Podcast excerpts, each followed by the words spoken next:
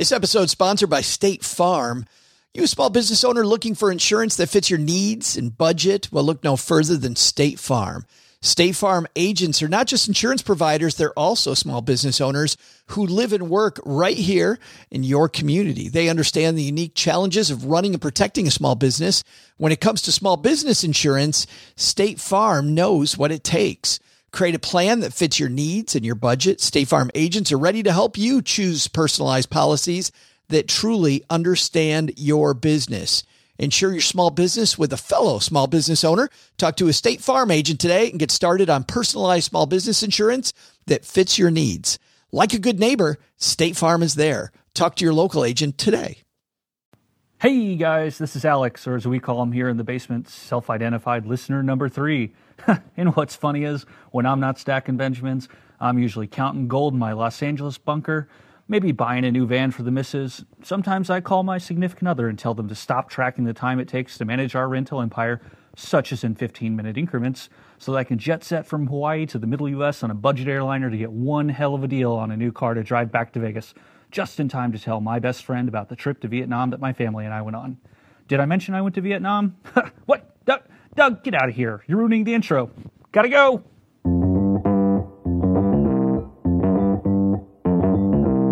Live from Joe's mom's basement, it's the Stacking Benjamin Show.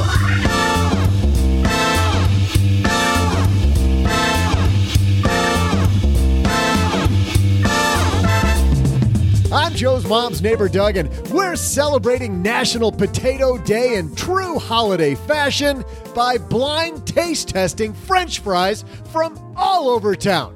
While I head out to do my duty at Burger King, I said duty. You'll be listening to the king of the dough roller podcast himself, Rob Berger. Plus, one ex advisor is facing long prison time after being found guilty of an $11 million Ponzi scheme. Surely that's just an honest mistake. Plus, a new ruling by the IRS is sure to boost the popularity of fee based annuities annuities and popularity in the same sentence. There's some comedy. But we won't stop there. We'll throw out the Haven Lifeline to a special listener and still save time for some of my incredible potato themed trivia. And now, two guys whose doctors are totally thrilled about them eating fries all day. It's Joe and O J J J J G. Is it more cholesterol better? Yeah, it's like a score of some kind. It's like a basketball game. The higher the score, the better. I heard if you mix it with salt, that makes it less cholesterol y. True? Well, that and copious amounts of butter. of grease. Yes. Hey, everybody. Welcome to uh, This Might Not Be Healthy, the podcast. I'm Joe Saul-Sehy, I average Joe Money on Twitter. Across the table from me is my good friend OG, back for another Monday, man. Here we go. It's the OG. Yes. What's up? Well, I'll tell you what's up is I'm trying to learn all the words. I want to know all the words, Everyone. the best ones. Yes. Thanks to Grammarly for supporting Stacking Benjamins. Grammarly is a communication tool that helps people like me improve their writing to be mistake free, clear, and effective. Start writing confidently by heading to grammarly.com forward slash SB. And you know what? You'll get 20% off a Grammarly premium account today. Grammarly for the win. Speaking of the win, we got Rob Berger, Mr. Dough Roller here. Been a while since we talked to Rob. He's going to teach you how to retire before mom and dad. Nice. Love it. I know. So stepping up the game. Speaking of that, we've got some great headlines to step up your game this morning. So let's get started. Hello, darlings. And now it's time for your favorite part of the show our stacking Benjamin's headlines. Ah, another day, another Ponzi scheme. Of course. Headline comes to us from Financial Planning. This is written by Tobias Salinger. Ex rep sentenced, daughter indicted as victims detail $11 million Ponzi scheme. With his Ponzi scheme of some two decades beginning to unravel, ex Securities America advisor Hector May warned his closest friends they needed to move assets into bonds. He felt as we were due for a correction, the stock market and bonds would be more secure according to an excerpt from a victim statement, which federal prosecutors included in a sentencing memo submitted last month. after May, who's 78 years old. He's been doing this for 50 years, probably. They've got him on 20 years. So who oh. knows?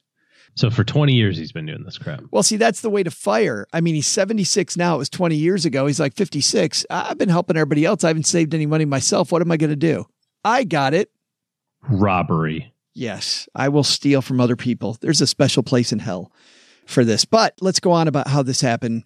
Quote, he'd tell me not to worry because he treated our money like it was his own. He spent it willy nilly. I'm using it as if it's mine because it really is mine. It has been mine for some time, and you have no idea. Oh, that's ugly. By the way, you know, I never liked it back in the days when there were stereo shops. There's no such thing anymore.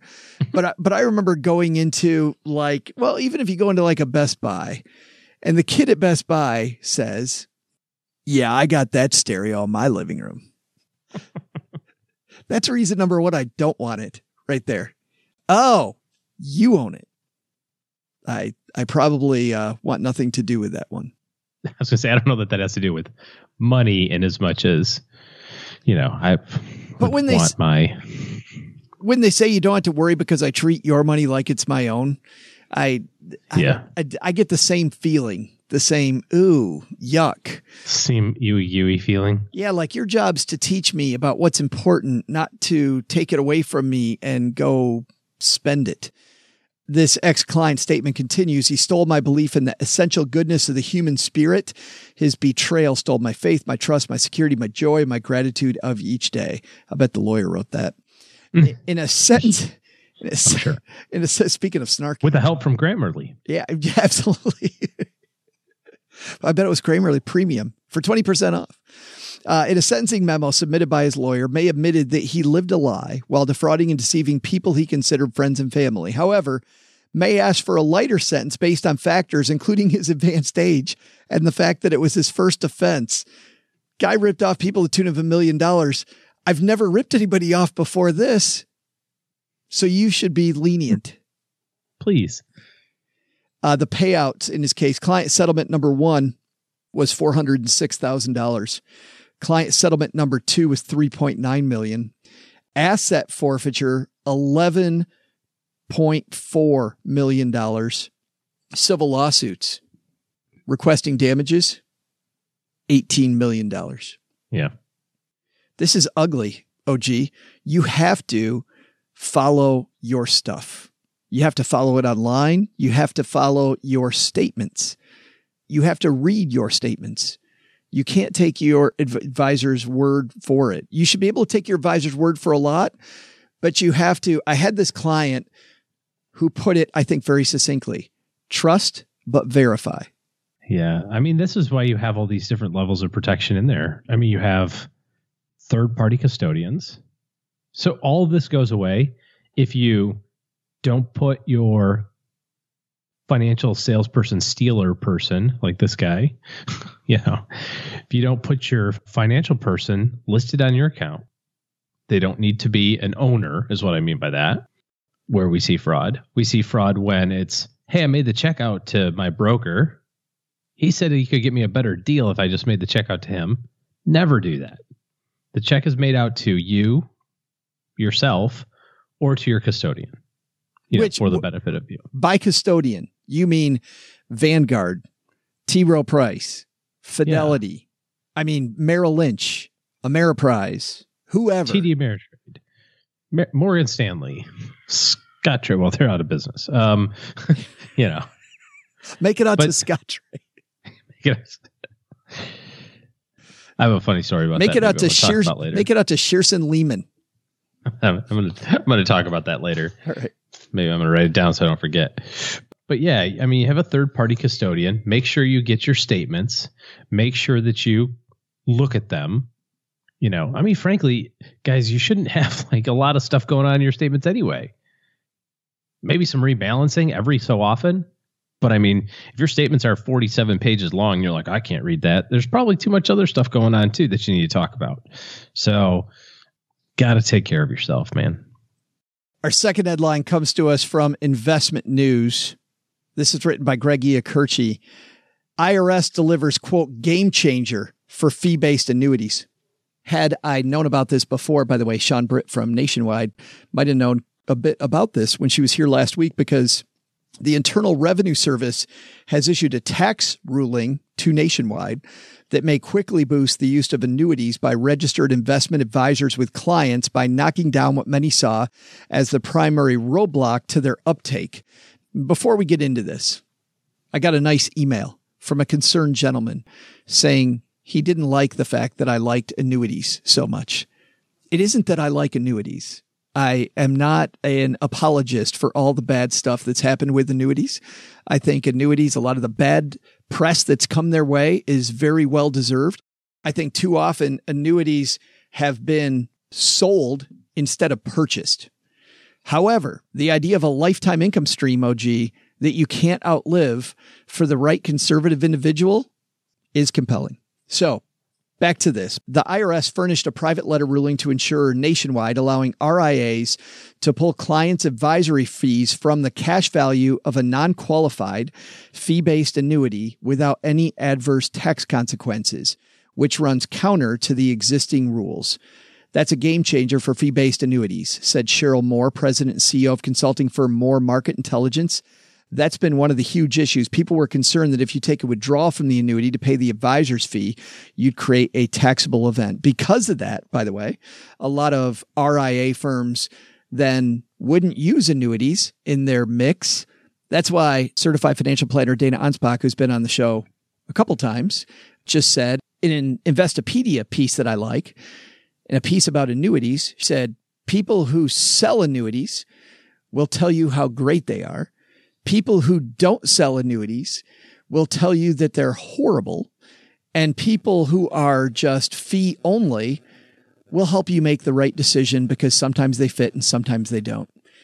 Some of those RIAs, you and I know, OG, not using them because difficult to yeah. get paid using them.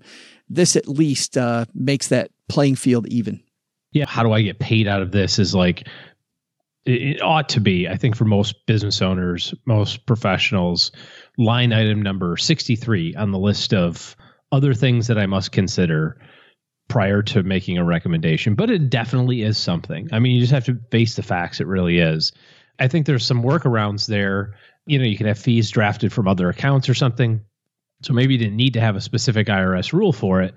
But by the same token, if that's the portfolio, if that's where you have your money, and you have, you know, $500,000 and you're paying a 1% uh, financial planning fee or 1% asset management fee, and you don't have any other money, that's a lot of money to write a check for every year. You know, five grand, it's some serious cash. So this will be good, I think, for at least adding the arrow to the quiver for the right people. The people that were going to misuse it are misusing it anyway. The people that are not interested in it ever are never going to be interested in it but the professional who looks at a client situation robustly, I think more of those people will use that. That's exactly what I like, OG. I mean, just to pile on here, I like the fact that when you put these registered investment advisors, many of which are fee only financial planners, and they begin using annuities in the right way, and you don't just have a bunch of commission salespeople I think that you're going to see the public get educated much more quickly. It's an issue about longevity. It's purely right. about a longevity. It's not about a rotten product. It's about the fact that there are so many misguided people who will manage their money in a horrible way. They will apologize for target date funds all day long and say how they're okay for the right person and then will slam a longevity annuity because they hate the word annuity because they drank the Kool Aid. None of these are all built the same way, and um, and we'll see how this goes. But brand new thing there. I think uh, number one, we'll wait and see on that. I think our big takeaway here, though, back to number one, is if your advisor says make your checkout to the my friends call me cash.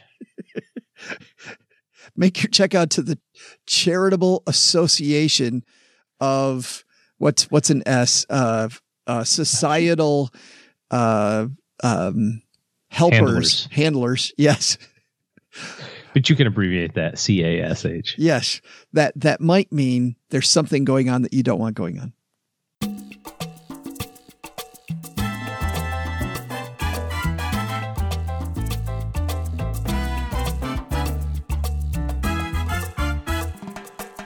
Rob Berger, about ready to come down to the basement. I have known this gentleman for a long time, and I'm so happy that we get to talk to him today. He is the man behind the incredible website Dough Roller. He also runs the Dough Roller podcast, and I know that a lot of you who listen to this show, you also listen to Rob's show, and you know that if there's anybody who's the voice of reason, it is Mr. Rob Berger. And I'm so happy he's here. He's got a new book out called Retire Before Mom and Dad. We're going to talk to him about some of the lies that he talks about in the book, OG, some of the lies that we've all been fed around financial independence. Rob Berger coming down to the basement.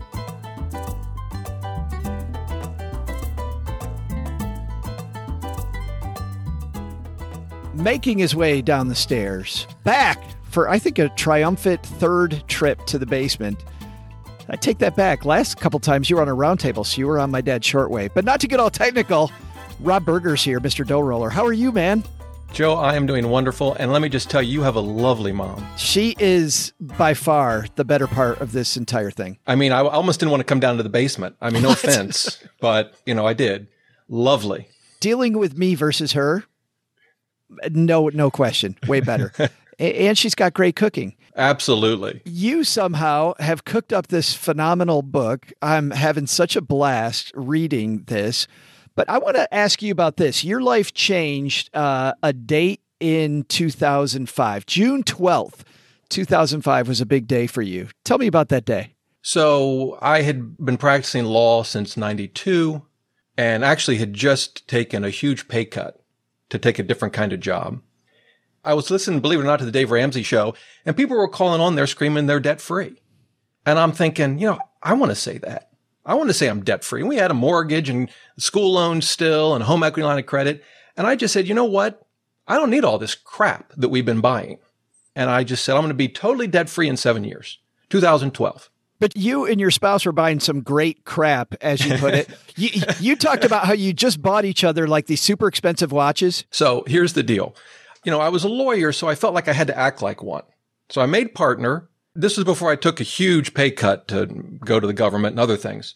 And so we bought expensive watches, which by the way, I've since sold mine and we're going to sell her. She hasn't worn her expensive watch in years. We, we wear these first generation Apple watches that we won. And I even joined a country club. I, I'm, I'm too embarrassed to say how much that cost me. And I just said, this is ridiculous. So I, I, I sold an expensive car. I sold our, my watch and I quit the country club. Boom, done. But I was wondering, as you're talking about this, that changed for you. But it wasn't just you; it was you and your spouse too, Rob. I mean, was she on board from the beginning? Did she look at you like you're from the moon? Did she want the country club? So here's this: the, the nice thing is, I was the one out of control, not my wife. She's very down to earth. I'm the, the whacked out crazy one who was spending all the money. She was fine with what I did because we could pay our bills, but she couldn't care less about a country club. I mean, not at all. So she was fine. She was like, good.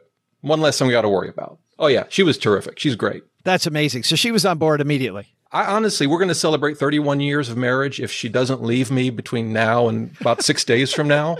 And actually, in Virginia, it takes longer than that to get a divorce. So I think I'm good. I don't know how she's done it, but somehow she's managed. You are a lucky man. Divorce is expensive. yes, yes, it is. but you set yourself a date, and I think this is pretty important. In 2005, you said you were going to be debt free when? Seven years later, exactly to the day. No, you ended up debt free seven years later. But didn't no, you no, say? no. Oh, It- you it- said you were going to be. and I failed. That's I was that's the I failed. It was the best failure I'd ever had. So I wanted to be debt free, including the mortgage. By the way, mathematically, this made no sense. Like if you looked at our income and expense, it, it was not possible. So I didn't know how I was going to do it. So it was 2012. I wanted to be debt free, and it was more like 2016. But that's awesome. it was the best failure I'd ever had. Well, I feel like, you know, that quote from Michelangelo about it's not, uh, and I'm not going to get the exact quote, but it's not about dreaming too big and not hitting your goal. It's dreaming too small and getting everything. You know, Right, right. you don't want to do that. But you were kind of like this character at the beginning of your book. You've got this guy sitting at his desk and he's thinking this world is not quite what we think it is. Like, I feel like you're this guy in this, you all of a sudden realize that a lot of this is a lie. Yeah, it was. I thought this is what would make me happy. You know, you see the people with the expensive cars going to the country club, the the Rolex watches, and the big houses, and you think that's the life. Ultimately, I concluded, no, that's not the life. It's not that there's necessarily anything wrong with those things per se, but here's the key: they're not more important than my freedom. What I was really buying those things with was my freedom because they were forcing me to work 50 and 60 hours a week forever and that's, and I said, you know what? My freedom is more important than, than a country club membership or an expensive watch. That's funny because I think a lot of people don't even weigh those two things. They don't think about freedom. I mean, for some people, it may not be a country club. For us, it's no longer that. But as an example, I gave up my car recently. So I don't have a car. Now I don't have to do that. I could go buy a car, but to me, it makes life a little simpler, oddly enough, and it's more freedom. So when you think of, you know, when you get to the debates about how you spend your money, people rarely think about, well, I'm going to take this money and I'm going to invest it because what I'm doing is buying my freedom. And to me, that was what I said to my wife and she agreed. Yes, we have to buy necessities. Yes, we want to enjoy a few things in life. We all do. But somewhere in our budget, it's got to be money that we're setting aside to buy our freedom. And that's what we started doing. This sounds like you're channeling kind of the grandmother of all of us, Rob, uh, Vicki Robin, you know? right, right. had you heard of her before? Oh, sure. Uh, before then, probably not. I don't know that I had read her book before then. Why did you create Dough Roller then? Was it to hold yourself accountable? No, not at all. This is a funny story. So, Joe, while your basement is a lovely place, at home, I have a workshop. When we moved into the house, I thought, well, clearly I need to be a woodworker because why else would we move into a house with a workshop? So I was on the internet searching for a table saw because that's what you need to do. And I came across a personal finance blog. I have no idea. And this was in 2007. And I thought that's really cool. This is somebody just talking about their finances. I want to do that. So I said, forget the workshop. I'm not, I would probably cut off an arm anyway. And I started doughroller.net May 27th, 2007. That's funny. So it became your side hustle. Yes. I mean, it wasn't, that wasn't the plan, but yes, that's what it did. And can I tell you that from that day all the way through to 2018 when I sold it, we have spent almost none of the money that it's made. We've paid taxes. We've paid off debt. We've given a lot to charity and we've saved the rest. And it's just one giant freedom fund. I was going to say, that's got to make you feel great. It, it feels wonderful. It allows me to come visit you in your basement, uh, you know, during the work week and not have to worry about, you know, going to a job. Why did you sell it? Because I got an offer I just couldn't, I couldn't turn down. I wasn't looking to sell it. I didn't put it up for sale. Someone reached out to me and then another company reached out to me and we started talking numbers. And after a while, I thought, you know, it'll be a nice fresh start. I don't ever have to work again, although I do. We can talk about that if you want. I went back to work. Don't ask me why, but we can talk about that. And then I can start a new project. For example, it allowed me the time to finish the book. So it was a trade off, I guess, like just about any important decision in life. To get back to this time in your life, this 2005 time, you're like this guy at the beginning of your book. He's sitting at this desk. Life uh, seems to be this mirage. Tell me about this guy. Ah, well, the guy is like many of us. He's just living a normal life, but there's just something in the back of his mind that says, you know, there's something not quite right here. Do I really need all of this stuff, you know, to be happy? As and as you're saying this, not to cut you off, by the way, for everybody listening, I'm reading this, this stuff that Rob's talking about right now. And I'm thinking this is kind of the basic thing that people that love the fire movement are all about, right? Because you hear the story over and over. I'm sitting at my desk and I go, there's just something wrong. You know, we had Scott Rieckens here recently from the Playing with Fire movie, and that was kind of his life. He's like, everything's something wrong. I had yeah. no idea, though, what you were channeling. no you didn't. You didn't know where it was going. I had no idea. What? like a like a paragraph later, I'm like, oh my god, Rob, you got me. Should we tell him or should we not tell him? No, let's tell him. So I'm referring to Neo of the Matrix. That was sort of the the story that I used because that's how I felt. And the big epiphany for me wasn't just that all the things I was buying they seemed to be making me happy, but they probably weren't. But the other epiphany for me was I actually have some control over what makes me happy and I can change what makes me happy. So I think we kind of feel like we're set in our ways and this makes us happy and this is the routine we need to follow. And I found that over time, you know what? You actually have far more control over what makes you happy or joyful or content than you think.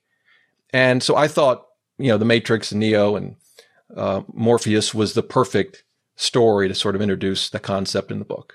It was absolutely perfect. Getting behind all this stuff to the Matrix. I'm like, all right, I'm there with you, man. Let's talk about some of these lies, though, Rob. You begin the book with five lies, and I thought if we can dive into these, this is great for our audience. It's a fantastic thing to talk about. The first thing is you say lie number one, and we see this all the time, right? Financial freedom requires a big salary. You see some of these people retiring early. Of course, it's a couple of engineers, no kids, making between the two of them $350,000. You and I have listened to Dave Ramsey's show before. People like, I paid off all my debt. And they start talking about how much money they make. They make half a million dollars a year. And you're like, well, of course they can. Yeah. You know, what's the lie? Well, I had two frames of reference here. So I worked in the world with, with a lot of rich people when I was practicing law. And kind of what you just said, they, they should have it set and they shouldn't have any debt because they make hundreds of thousands of dollars. Turns out that's not true at all. They're miserable. They're just spending all of their money. They have more to spend. So they make the, they have a bigger lifestyle on the outside, but they're crushing work. They're in their 60, 70 hours a week, traveling all the time just to pay all the bills and they're miserable. So that's the first thing. It may look great on the outside when they drive up in their Mercedes to the country club, but trust me, they're not happy. Now I've lived that lifestyle, but I've also lived a much, much more frugal lifestyle because I kind of got out of that world and took huge pay cuts. And what I've found is, first of all, I've met a lot of people who have achieved financial independence at an early age and they don't make the $350,000. They're teachers. Uh, they're, they, they might be engineers, but they're making 50, 60, $70,000, not $300,000. But here's the real key. And I go into it in detail in the book. When you think about building wealth, a million bucks, two million bucks, if you're making 50 grand a year, that seems impossible. How can you possibly ever do that? But you and I know the power of compounding, which I think we all kind of know, but don't really know. Most of the examples in my book assume either a $50,000 income or a $75,000 income. So these are not outrageous numbers. You know, you save 200 bucks a month during your working years and earn an average return. Here's the thing. You're going to end up with $1.7 million. But here's the real key. The vast majority of that wealth, over 90% of it, doesn't come from the money you saved. It comes from the compounding. And that's really the thing we need to understand. It's not whether you make 50,000 a year or some other number. We're all in different places, but it's understanding the power of compounding. That's what's actually going to get you to financial independence. Obviously, your salary is important to a degree, but you don't need to make six figures to achieve financial independence at a relatively young age. In fact, even use $200 in the book you talk about $416 a month gets you to over 3.4 million. Right. I mean, yeah. yeah, if you can do that, I mean, employer match, right, helps out with that. Hopefully, in some cases. Yeah, I talk about the employer match, and I actually get into the calculations about how it will affect your journey to financial independence, how it speeds it up. The employer match by itself can result in millions of dollars if if you're investing it over a long period, long enough period of time. It's huge. Yeah, it's uh, it's sad to see that more companies don't have an employer match. But if you're lucky enough to have one, whenever I see somebody not using it, I'm like, "You kidding me? Please." Well, you know, you know what drives me crazy, and I get the whole thing about paying off debt, right? But it's not the ultimate goal. The goal is financial independence. Now that'll include paying off debt. But when I when someone tells me, "Yeah, I'm really just chipping away at my five percent school loan," and I'm just going to do that for the next eight years before I start investing, and I ask them, does your employer match your 401k? Oh, sure they do. That to me is the biggest crime right there. But yeah, no, I totally, totally, totally agree. How do you like doing it? Go up to the employer match first and then chip away at your debt with whatever's left over, if possible? The short answer is yes. I mean, to me, financial freedom is the first thing. So you want to save and you absolutely want to get the employer match.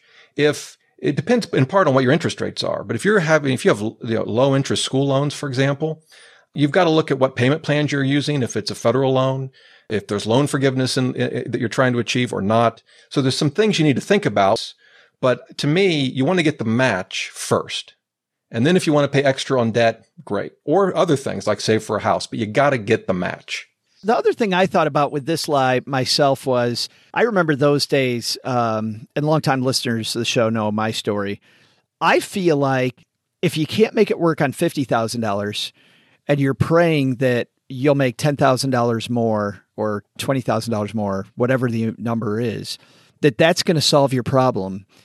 If you can't budget on 50, all $10,000 more w- would have done for me back in the day was made my lifestyle $10,000 better today. Yeah. Like I would have blown all of it plus. Like you have to make it work on what you have today. You got to get financial controls in place or more money doesn't mean more wealth. Yeah, and it's a lie that I told myself leading up to that day in 2005 because you know, you'd get some raises and it felt good, but we were just spending more. We weren't saving it. And and that was a huge mistake that we made. Fortunately, we we, we stopped doing that.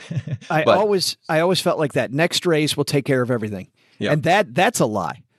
Absolutely. I mean, they're nice to get. I mean, you know, but but you got to do smart things with them, right? You got to do smart things with them. Don't get me wrong, Rob. I'd rather be miserable on more money. Yeah. J- just yeah. saying. I mean, the key here isn't that income is irrelevant. It clear, it's obviously important, but you know, at the same time, we got to be realistic with where we are, what we're making and do smart things with what we've got.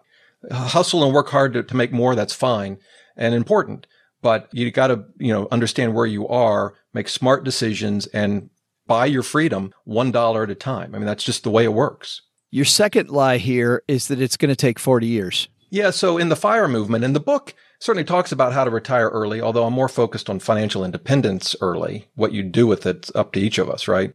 You know, you hear a lot of criticism on the fire movement because they say, well, who can save 50% of their income? Well, there's a couple answers to that. One is, well, apparently some people do. So you can try to learn from them if that's what you want to do. But the reality is, if you want to have early financial independence, you don't need to save that much. I mean, obviously, the more you save, the faster you'll reach your goal. But if someone out of college says, you know what, I want to be financially independent by the time I'm 50, early 50s, that's a long time. You don't have to save 50% to achieve that. And I go through all the math in the book, but you're looking at about 20 to 25%. Now, I don't pretend that's easy, particularly right out of school if you've got some college loans. I don't pretend that it's easy to do, but it's not 50%. You can really shorten the time it takes you to reach financial freedom by saving, sure, a healthy savings rate, but not an insane one. And if you can save 50%, great, but that you don't have to do that. I, I don't know how you feel about this, but as I was as I was reading Rob, I was thinking I really wanted your opinion on this, which was I kind of feel like this idea of delayed gratification is a little bit of a lie. As I'm reading this about 40 years or longer to achieve financial freedom, part of me, when it comes to financial freedom, is less about the fact that I can do whatever I want today financially as it is I'm living the life I want today in a responsible, fun, in control way. Like for me, financial freedom, we kind of have uh, posed it as this thing in the future. But I think financial freedom, a little bit, we can have pieces of that today, even if we have some debt, and even if we have, um, even if we're not all the way there. You know what I'm, t- you know what I'm trying to say? So I got a story for that, and I agree completely. So I, there's a whole chapter on the seven stages of financial freedom.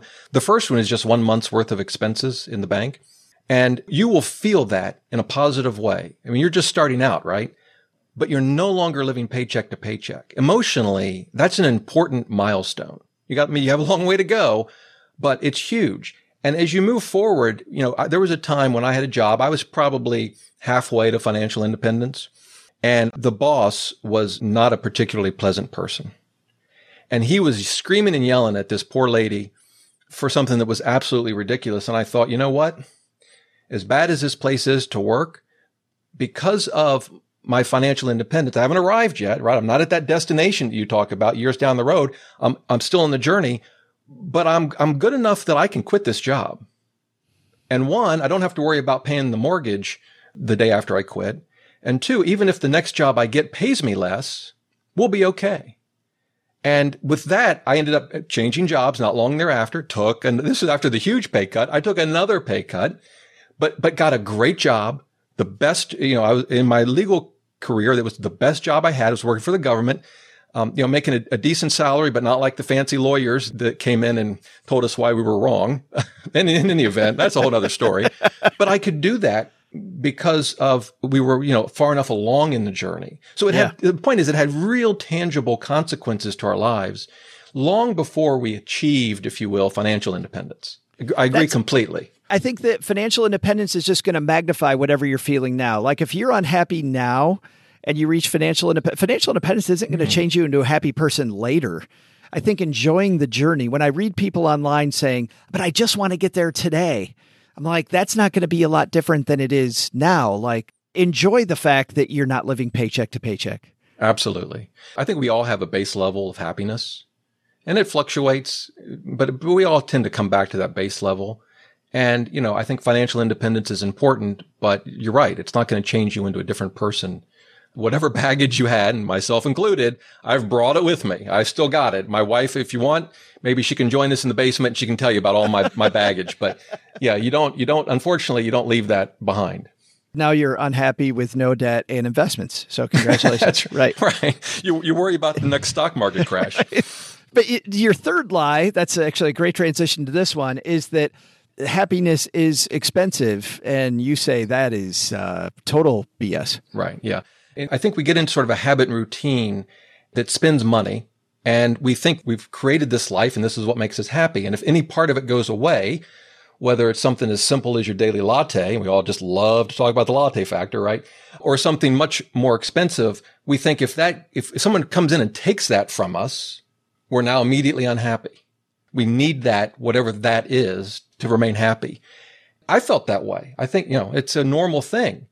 But then I started running experiments. I said, you know what? What if I get rid of that? Let's just try it for three weeks. Am I really going to be that miserable? It turns out I wasn't. Once you go through that a couple of times, you realize you have far more control over what makes you happy than you think.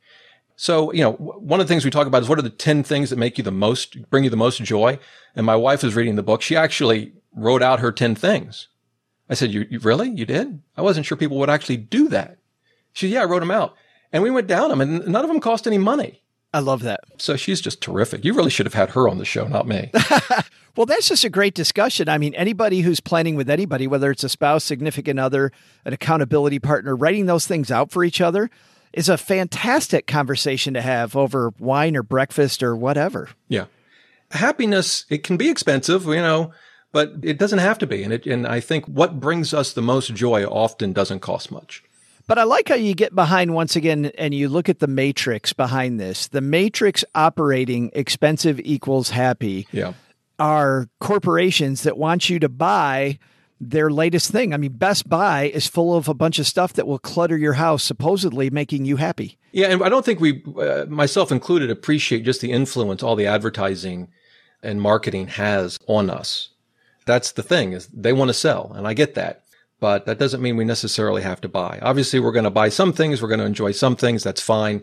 But I think for many of us, we can be just as happy spending less than what we're spending today.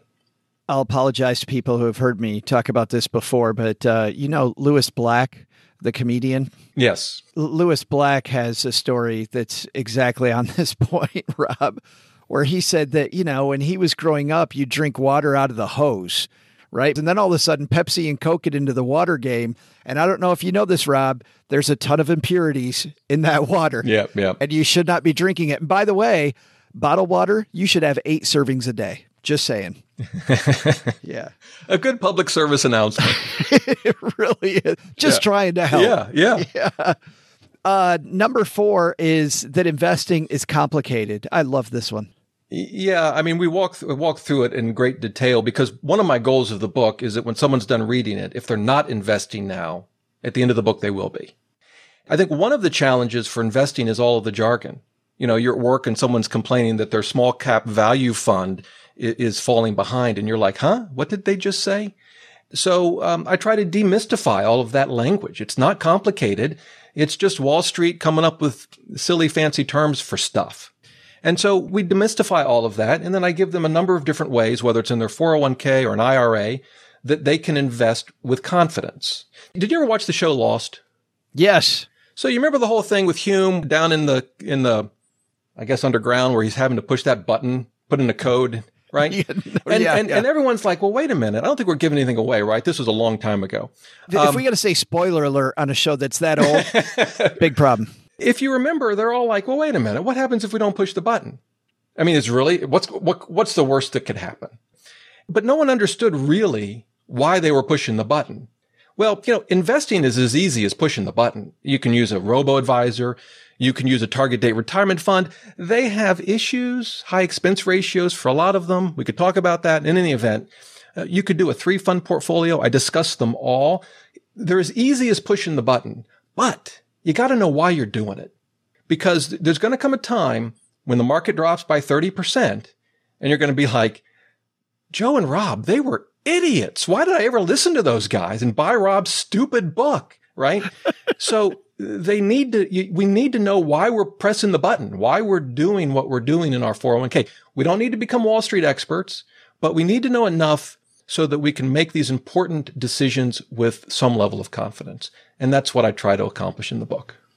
Well, and it also reminds me a little bit. I want to quote a different guy, a Canadian, uh, David Chilton, where this whole idea of this lie reminds me of something that he is big on, which is if your investment strategy doesn't fit on a napkin, you, might be doing it wrong. Which yeah. I, which this this is reminiscent of that. Like more complicated, which a lot of the pros want you to think it's got to be complicated. More complicated doesn't mean better. Yeah. So when I sold Dough Roller, I had some money to invest, and my accountants, you know, wanted to manage this these investments, and I said, "Well, I'll listen to you." And so they wanted to give me complicated real estate transactions. They wanted to give me the Black Swan Fund, you know, where when the market crashes, I'll be okay. And I just looked at them and I said, why not just some index funds? And I'll pay like three bips, basis points, right? And I think I'm pretty good, right? And they didn't have an answer for that. So I said, thanks, but no thanks. It, it just doesn't need to be complicated. In fact, you can pretty much rest assured that the more complicated and expensive it is, the worse you'll do. Here is a question that we get from time to time that I'm sure you get also, Rob. Did that wreck the relationship? If that guy's your accountant, did that make it worse for you dealing with it uh, in the uh, future? For me, it didn't. I still use them for my tax returns. Of course, I think they knew they they they listened to the podcast, my podcast, so they kind of knew that I was going to be a hard sell. But it's an important question because a lot of folks listening, maybe they're using the advisor that their parents have used for thirty years. Right, right. Maybe it's a friend of the family. It is difficult. I won't pretend it's not difficult, but your your future depends on you making the right decision, and you got to just suck it up and make the right call. It is a difficult thing when you've got those relationships involved. It can be tough. And that's why a lot of the time I like having advisors who aren't those family friends. Mm-hmm. I mean, mm-hmm. because you know, if you think about, you know, almost like a prenup, you have the prenup for when this thing that's a beautiful thing might go south. Yeah. That maybe not get into it at all with somebody who's going to show up at Thanksgiving. Yeah. And there are more and more advisors, by the way, and I even use one who just charges a fee. They don't manage my investments. You know, they basically are a, a sanity check to make sure I'm thinking about my future the right way. And we might only have one call a year. They give me access to some great software, you know, but it's not a assets under management fee kind of arrangement. It's just a one time annual or hourly fee. Lie number five here, a great place for us to end, is that debt is a fact of life. Yeah. I mean, that, that's how I grew up, right? My parents had debt. They almost lost the house. I went to law school, had a, a ton of debt coming out of law school. My wife went to college, a graduate school debt, bought a house debt, a car loan and this is one of the epiphanies I had in 2005. It's like, you know, what if I just didn't have this debt? What if I just stopped borrowing? I mean, if I, if I just do that, if I just stop borrowing anything more, eventually I'll be debt free. I mean, it may take me longer than I'd like. So we haven't borrowed for a car since then. We pay cash. Now, it's easy for me to sit here in your basement, smelling your mom's cooking and say, you know, just don't go into more debt. And people listening are like, you know, Rob, it's not really that easy. No, it's not. It's not that easy. I mean, I, I, I cover a number of strategies to help people get out of debt, but no, it's hard. It is hard. And we should understand that going in, but you can do it. And but you could even set that, Rob, as the goal that next month or three months out or five months out, like you set your goal that seven years from now, you're going to be completely out of debt. Right. Your, your goal might be a year from now, I'm going to quit digging the hole. And every month, right. I'm going to dig a little less. Like, enjoy that journey. Right. Yeah. The key is to make positive progress in the direction you want to go. And it can be as simple as taking half your raise and putting it towards debt, taking half your tax return and putting it towards debt. Making those what seem like small steps, but added up over time will have a huge impact on your life. Um, so for some, it may take longer, but you know, that, that is what it is. We just have to keep moving towards that, that goal. You know, I started in 05 and I didn't become debt free until 2016. So it took me over a decade. Um, some will be much, you know, much smarter than I am and will do it a lot faster. That's great. Um, yeah. so, I, but I don't want to pretend that it's easy, but it's, you know, it's worth the struggle. The book is called Retire Before Mom and Dad. I am thoroughly enjoying it. And what's funny is I'm only on chapter five, and there's so much here from uh, in the first part, you talk about your superpower. We talked about that just a little bit, this idea of compounding interest. Uh, financial freedom in part two, buying your freedom in part three. I especially like, by the way, I looked ahead on habits. Yes. I love the idea, this, this idea of habits and automation, just phenomenal. Investing in part four, and then the practical considerations in part five. Where do we get it?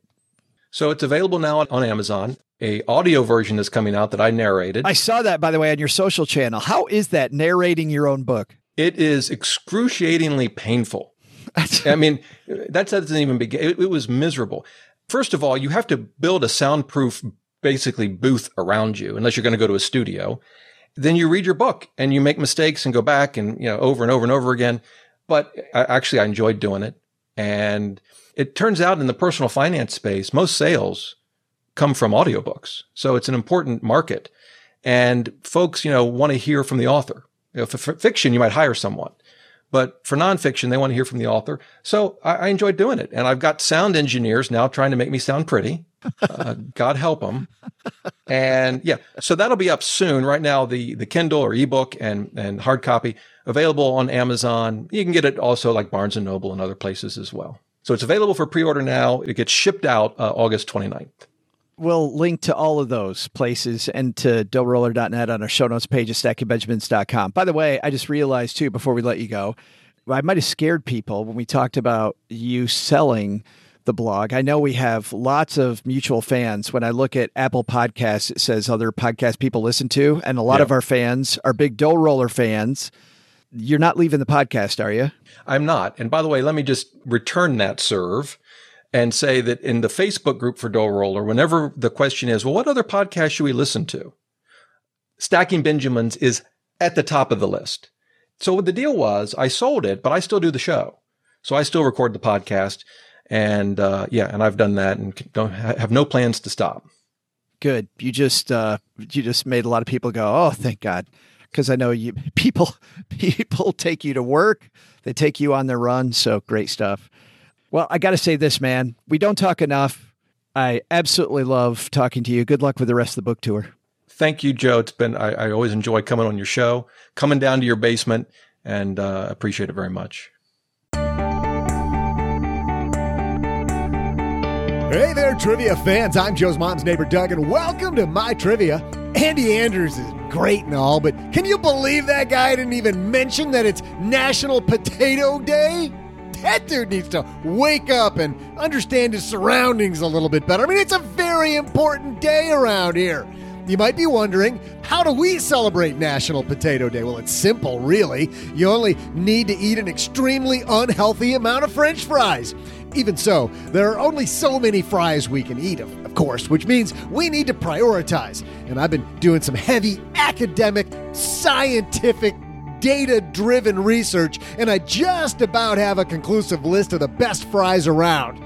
But, and here's your trivia question what is the number one rated French fry from a restaurant? I'll have your answer right after I put my money, uh, fries, where my mouth is and test if my list is correct. Well, you know how OG I uh, am always trying to expand my vocabulary trying to make sure that I get bigger and better words into my or writing. vociferous Yes, conversation. I have vociferous appetite for dia- Nope. for you need to go. You need to go back there. read. well, read that's that what's one. funny because uh, that's what Grammarly consistently tells me is that I do use a ton of words. I use about a third of them correctly. So they're, they're like that collection of letters is not a commonly accepted word in the English and language. swing and a miss. Uh, thanks to Grammarly, though, for supporting Stacking Benjamins. Grammarly, as we explained earlier in the show, is a communication tool that helps people like me improve my writing to be mistake free, clear, and effective. They encourage all of us, even the best students, the top professionals, everyone to use Grammarly to do your best work and accomplish even more of their goals. Here's what I like about Grammarly, OG. I can write fast and realize I'm probably going to make a few mistakes, go back and Grammarly says, yeah, you want to relook at that sentence, probably highlight that one so that I can just focus on the big picture instead of being super careful and taking all day getting stuff done. Grammarly is a writing assistant that makes you look and sound smarter. Start off the fall semester here by easily improving yourself and your communication, whether it's school, work, or almost anywhere, uh, like a basement with Grammarly. Grammarly is available on multiple browsers Chrome, Firefox, Safari, Edge, and platforms iOS, Android, Windows, Mac. The free product reviews critical spelling and grammar. You can get that for free. Grammarly Premium, which is what I use, looks out for spelling and grammar, but also advanced punctuation, structure, style within the context, vocabulary suggestions, conciseness. I miss there a lot and readability for different occasions. Example like business proposal, academic essay, casual blog post, maybe on my part, a script for an upcoming podcast. So accomplish your goals with help from Grammarly. Stop making email typos on your phone. Close more deals at work this year, whatever it might be. Here it is. You ready? Check this out. Go to grammarly.com forward slash SB and you'll get 20% off your Grammarly premium account today. That's grammarly.com forward slash SB. 20% off your Grammarly premium account just because you listen to Stacking Benjamins. Hey yo, potato lovers! I'm Joe's mom's neighbor Doug, and welcome back to my trivia. Before we get to your real trivia, let me share some facts with you. Did you know that a quarter of vegetables consumed in the USA are fries? no, I don't mean like a quarter of potatoes are french fries. I mean like a quarter of all vegetables consumed are french fries. Yeah, it's kind of sad. And that, depending on the serving size uh, and, and which restaurant, a serving of large fries can have between 330 and 1530 grams of salt. Did you know that? But enough about that. Let's serve you up your main course. Before the break, I asked you this question What is the number one rated restaurant french fry? The answer? Well, obviously, it's McDonald's. Oh, wait, it's Arby's? Who the. What? Who tallied these results? Arby's? That's ridiculous. Have people never tried Wendy's fries in a shake? Or like McDonald's fries, even straight from the kitchen? Maybe it's those Arby's curly fries. Let me reach over here and try another one. Oh, wow. All right, wait, wait, wait. One more. Got it, you know, for science. Holy. That's a damn good french fry. Wow. Think I can run out real fast and get some more before the end of the show? Hey, somebody tell Joe I had to run to the bathroom. I'll be right back. See ya.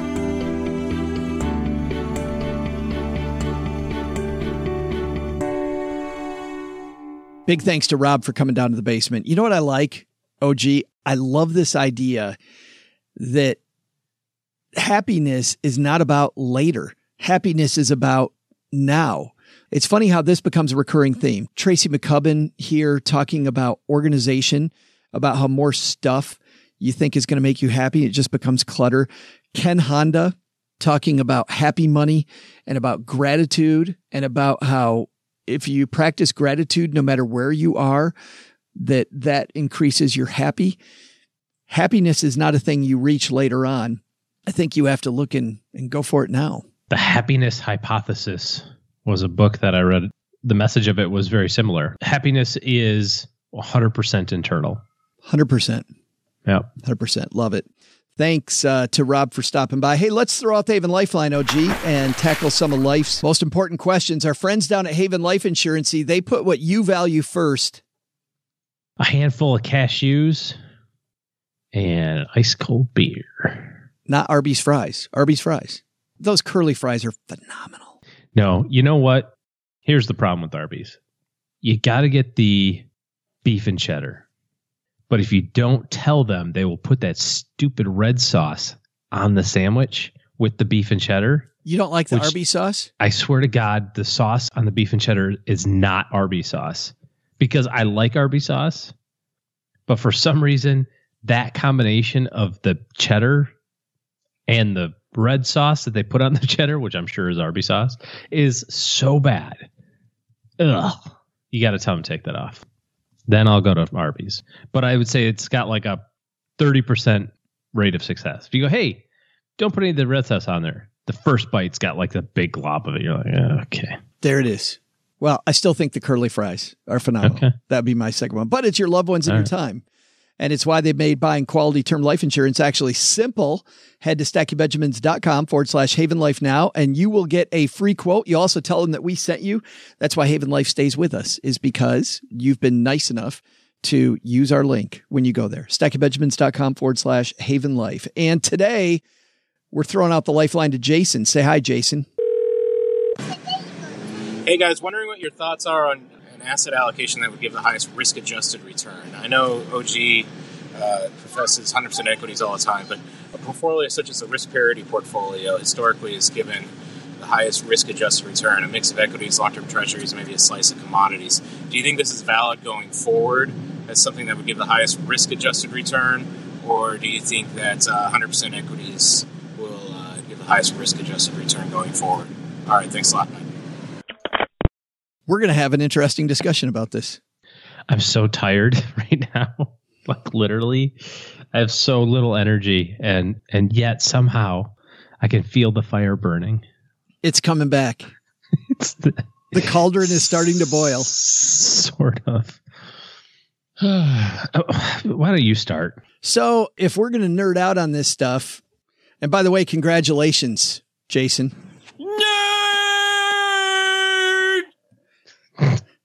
I like looking at the efficient frontier. If we're looking at highest risk adjusted return, I can't think of any better way using modern portfolio theory to do that.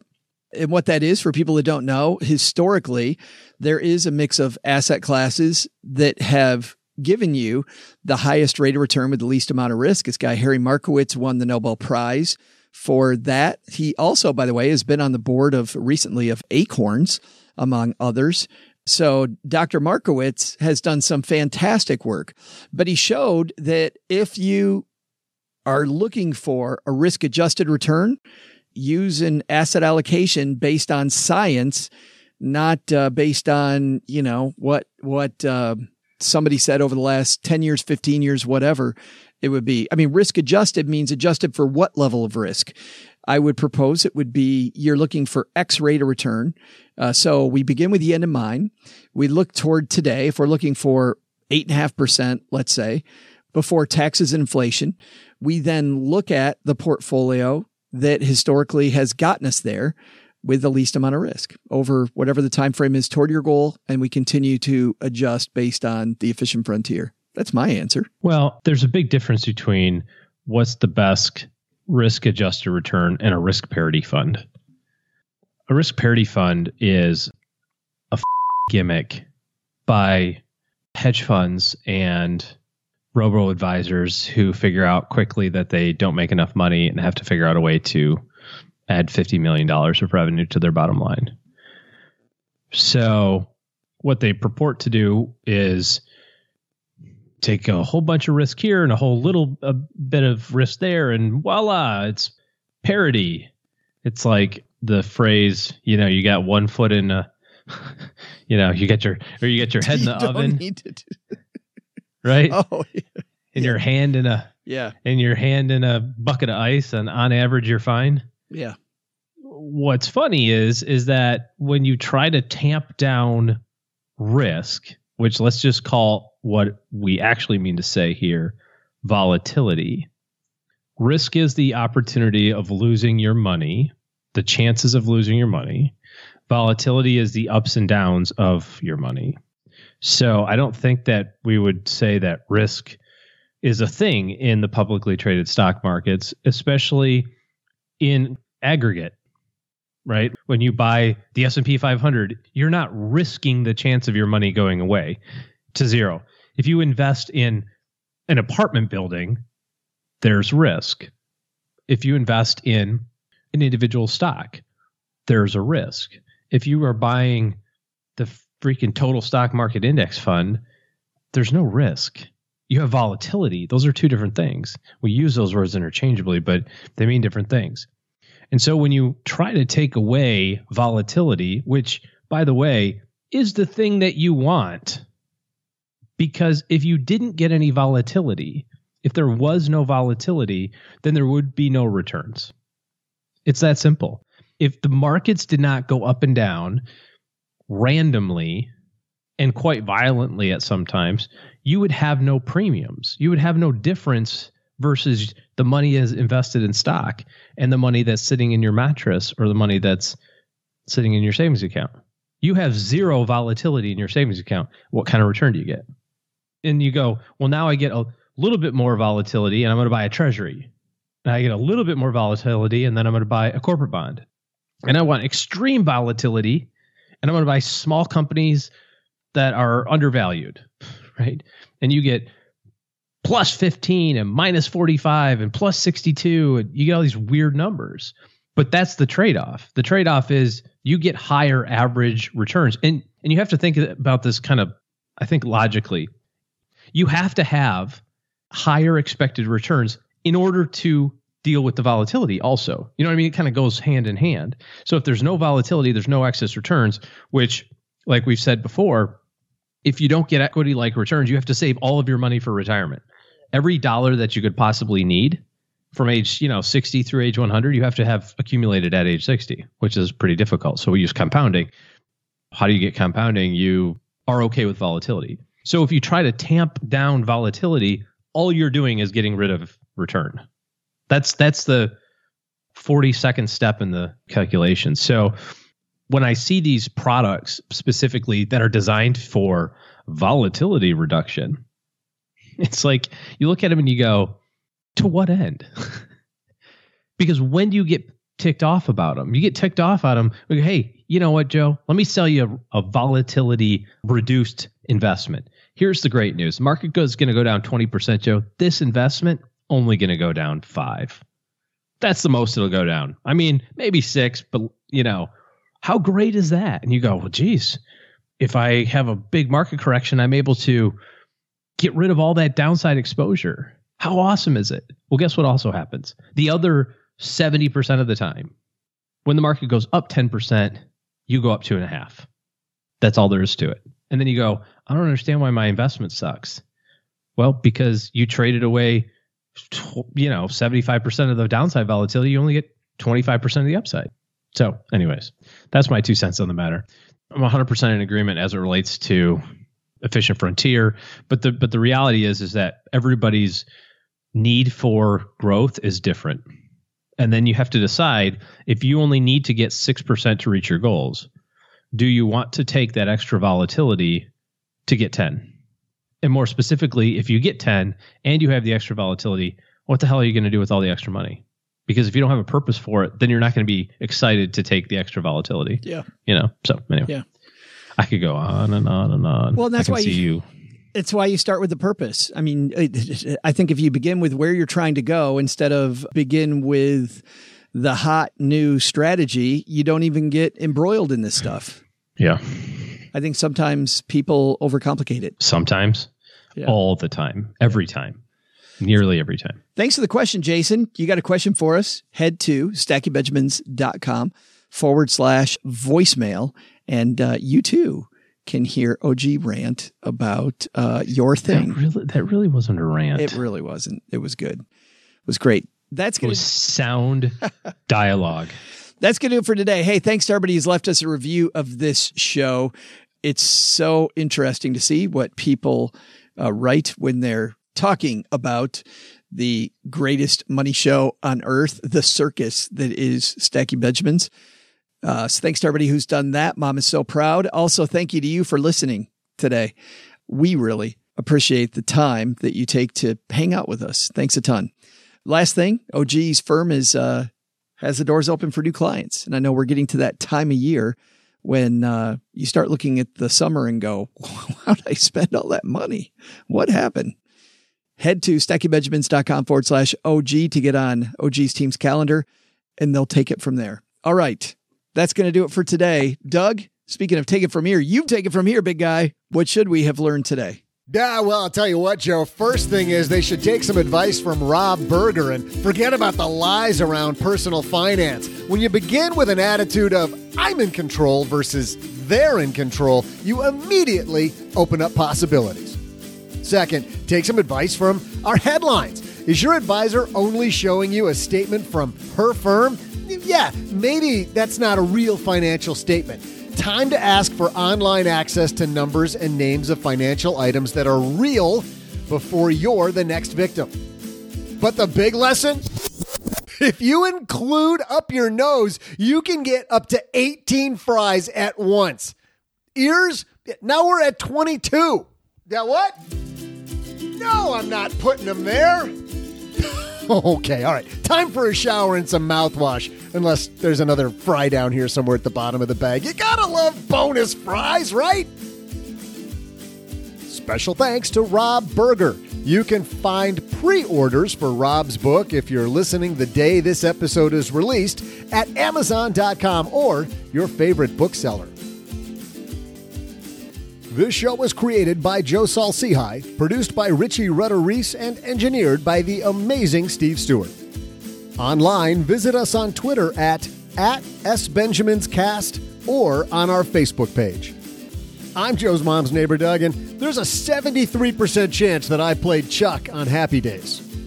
SB Podcasts may receive payment on the show from sponsors and guests in the form of books, giveaway items, discounts, or other remuneration. There's no way you would take advice from these dorks, but like Joe's mom always says, don't take advice from people you don't know. This show is for entertainment purposes only, and before making any financial moves, consult with a real financial advisor.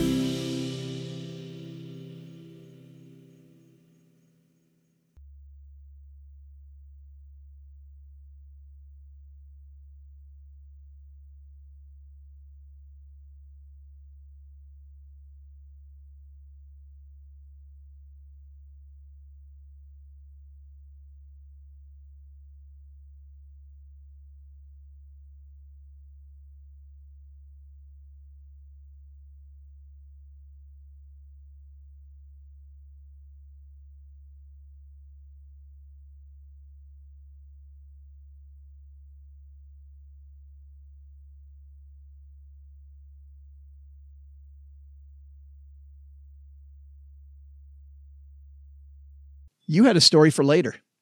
Oh yeah. So No, you're looking at your note and you don't know what it means.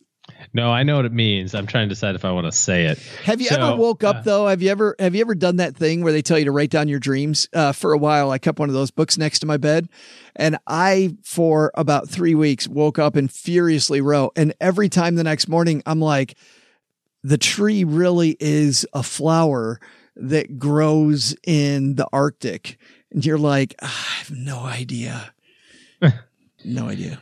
Nice. So I was thinking about the uh, Scottrade thing. We were talking about that, right? Like how they're out of business. I mean, they were they're not out of business. They were purchased. they were purchased by I TD. think TD, TD. Yeah. Anyways, so I knew somebody that worked there, and we were talking about it, and he was his job was getting eliminated. he says one day he goes, so uh, the branch here has about six hundred million in assets. And I'm like, that's pretty awesome, dude. He's like, yeah, except you know I'm getting canned because I'm thinking about opening because they're going to close the branch. I go, yeah. He goes, do you know about parity laws? I said, no. What do you mean parity laws? He's like, you know, as long as you put the word "not" in front of it, then you can like do anything you want, like not Apple, and like have like the Apple thing. It's not Apple. It's not Windows. He's like, so I'm thinking I'm going to tell these guys to keep the Scottrade sign out front, and I'm just going to write "not" in front of it, and then for like the next couple of weeks, people are going to still come in and write checks, and then I can retire. Because it's not Scottrade. And so obviously, obviously he was kidding. Very he was kidding. He was kidding. But was, so we started to play with it. It's like just tell people be like, oh no, I'm sorry. This it, it, oh you spelled it wrong. It's Scott's with an S. It's Scott's Trades Yes. is the it's two words. It's not one. And uh, meanwhile, I've changed my name to Scott's Trades. just like little like little things to like you know I play with that anyway. So We used to moral of the story is do not. We had one night like that though when we were, I don't know, end of my first year as a financial planner, started my second year. And you know, you've had a long week. It's Friday. Everybody decides to go to happy hour together and we're all sitting around. And there was, there was somebody started this theme of things your clients would not want to hear you say. Like any, Ah, okay. a- any story that begins with, so right after I'm bailed out, Right. or, you know, a client says, I don't know much about this. And you go, that's two of us. Me neither. That was another one. Boy, I wish there was somebody here that knew something about that. Pretty sure somebody can you can you can you hold on a second? I'm going to see if uh, somebody knows how to figure out this paperwork. Or you're my first client. That's like the biggest happiest time of any financial advisor's life that you can't tell your client by the way. Yeah. You know you can't tell them you're like you are my first client. Oh wait, where are you going? Where are you going? You are my first one. But everybody has to have a first client. That's right. and uh and no the, the, those those days were so funny i think i mentioned on that end too there were times when clients took stuff out of context there was an advisor at our firm who had a uh, had had a great meeting where there was a lot a lot of business done and it was going to be good for the client and good for the advisor but you know you're in your first year and any time you ended up with a case that was exciting and with a situation where everybody was going to prosper. The client walks out the front door and Paul, the advisor, is standing there and he turns around, like facing back toward the hallway. And on his way down the hallway, he's got his hands in the air. Yes, yes. And all of a sudden he hears bing and the door opens up behind him and it's the client. The guy's like, Yeah, I'm sorry. I forgot my keys. Paul's like, Oh, yeah, that's okay. Walks back in. Sure enough, they're in the conference room where they're in. And the client says, Hey, I wanted to ask you too, because I was watching you as I was as I was uh, walking out the door. What does this yes mean? Um He said, It means I am so happy that you and I are going to be working together. I thought it was a great meeting. And I just, I think it's going to be fantastic. He goes, Right answer, walks out the door. well, Stackers, the show might be over, but the celebrations are just beginning because it is Military Appreciation Month. And I want to celebrate people like my brother in law, Eric, who is such a giving person. Eric will do just anything for you. And as a Marine, you can see that his time in the military taught him to be a guy who gives to his community, gives to his family, and is always there when you need them. This Military Appreciation Month, Navy Federal Credit Union wants to celebrate members like Eric who go above and beyond. Navy Federal offers member only exclusive rates, discounts, and tools to empower their members and help them reach their goals. Navy Federal's employees are part of the community they serve. Many of them are military family members, reservists, or veterans, and all branches of the military, veterans, DoD employees, and their families are eligible for Navy Federal membership. In fact, there are so many resources on the Navy Federal website, resources like Best Cities After Service to help veterans transition to civilian life, and Best Careers for Military Spouses to support military families. Visit NavyFederal.org slash celebrate, and you'll see all of their Military Appreciation Month offers and other Navy Federal offers. Navy Federal is insured by NCUA, Equal Housing Lender.